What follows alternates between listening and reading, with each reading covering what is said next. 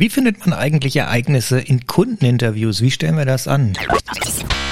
Willkommen bei einem Innovate and Upgrade Shot. Hier geht es kurz und knackig um ganz praktische Fragen aus dem Bereich Kundeninterviews, Jobs to be done und Wheel of Progress. Mein Name ist Peter Rochel und jetzt geht's los. Gute Frage, wie kann man denn jetzt so ein Ereignis aus dem Jobs to be done Kontext, egal ob ihr es auf dem Wheel of Progress oder woanders notiert und festhaltet, finden? Und die einfachste Variante ist direkt zu Beginn des Interviews, unabhängig davon, dass ich immer versuche, zuerst die Ereignisse zu finden, weil da ganz viele andere Sachen drumherum auch mit aufpoppen im Kontext dieser Ereignisse, die wir außerdem brauchen. Und damit ist häufig eine der besten Einstiegsfragen zum Beispiel, kannst du dich noch daran erinnern, wann du zum ersten Mal an Punkt, Punkt, Punkt gedacht hast? Und dann dauert es meistens ein bisschen und die meisten Menschen können sich irgendwann dran erinnern. Entweder sagen, oh, das ist aber schon wahnsinnig lange her. Ja gut, dann muss ich einen anderen Ansatzpunkt finden.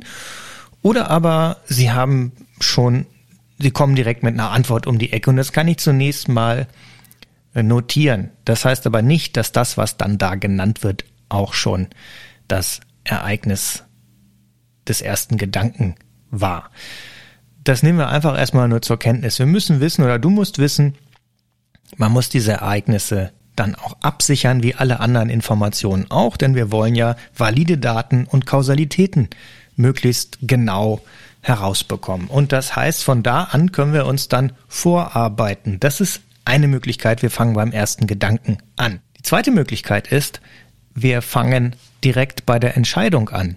Kannst du dich noch dran erinnern, wann du das Produkt XYZ gekauft hast? Und meistens haben wir ja genau die Menschen so rekrutiert, dass das eben gerade ein paar Tage oder höchstens ein paar Wochen, maximal ein paar Monate her ist. Und dann können die sich dran erinnern, weil wir das vorher nämlich schon abgeklopft haben und können uns von da aus rückwärts in der Zeit bewegen und können gucken, was ist es denn gewesen? Was hat denn jetzt genau diese Entscheidung ausgelöst? Also du bist plötzlich an dem Morgen aufgewacht und da bist du losgegangen, hast es dir gekauft? Und warum denn nicht schon einen Tag davor oder in der Woche davor? Was ist denn noch? Was fehlt denn noch? Was ist passiert? Und so können wir uns da hinarbeiten. Und die Frage nach dem Ereignis in der Mitte, Auslöser für die aktive Suche, da ist der Tipp meistens im laufenden Gespräch kommt dann irgendwann so ein Punkt, wo Äußerungen kommen wie, äh, ja, dann habe ich dies oder das gemacht, dann habe ich mal da bei dem Händler geguckt oder dann habe ich da in dem Laden mal gefragt oder habe den oder die gefragt dazu.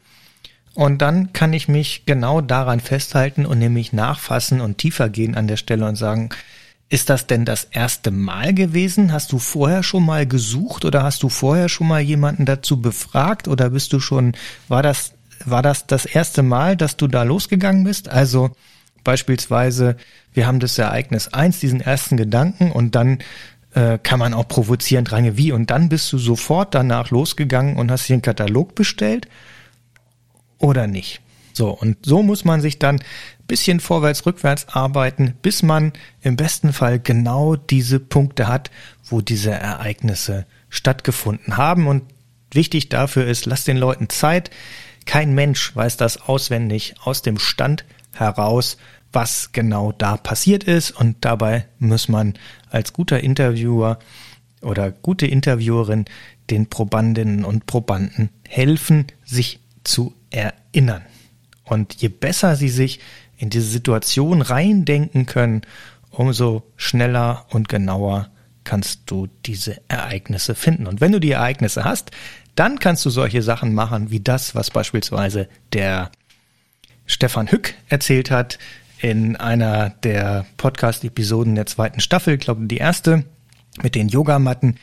Dann hast du nämlich alles das, was du oder ein Großteil von dem, was du brauchst, um dein Marketing-ROI oder deinen Vertrieb zu optimieren, weil du nämlich genau mit der richtigen ähm, Information zum richtigen Zeitpunkt am richtigen Ort sein kannst. So, jetzt brauchst du natürlich nicht nur ein Event oder ein Ereignis von einer Person, sondern du brauchst natürlich das von mehreren. Du wirst aber merken, je, auch bei den ganz verrückten Sachen, die passieren, die bei Menschen ein anderes Verhalten auslösen, wirst du spätestens nach dem fünften, sechsten Interview, wirst du Muster finden, wo sich das alles wiederholt und du siehst diese Muster und kannst in Ereigniskategorien sortieren und dann hast du im Prinzip deinen Schlüssel für bessere Produkte zum richtigen Zeitpunkt, den richtigen Menschen mit dem richtigen Thema angeboten.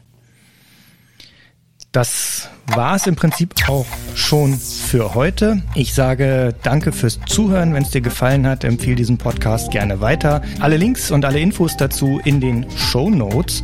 Zum selbermachen, schau doch mal bei unseren Tools und kostenlosen Vorlagen bei dem Wheel of Progress Canvas. Es gibt äh, Hilfen für Interviews, all das kostenlos und gratis. Und darüber hinaus gibt es natürlich auch Trainings und Hilfen. Und wenn du das für dein Unternehmen implementieren möchtest, dann melde dich gerne, ruf mich an und wir klären kurz, ist das möglich, macht das Sinn und äh, was sonst noch ist.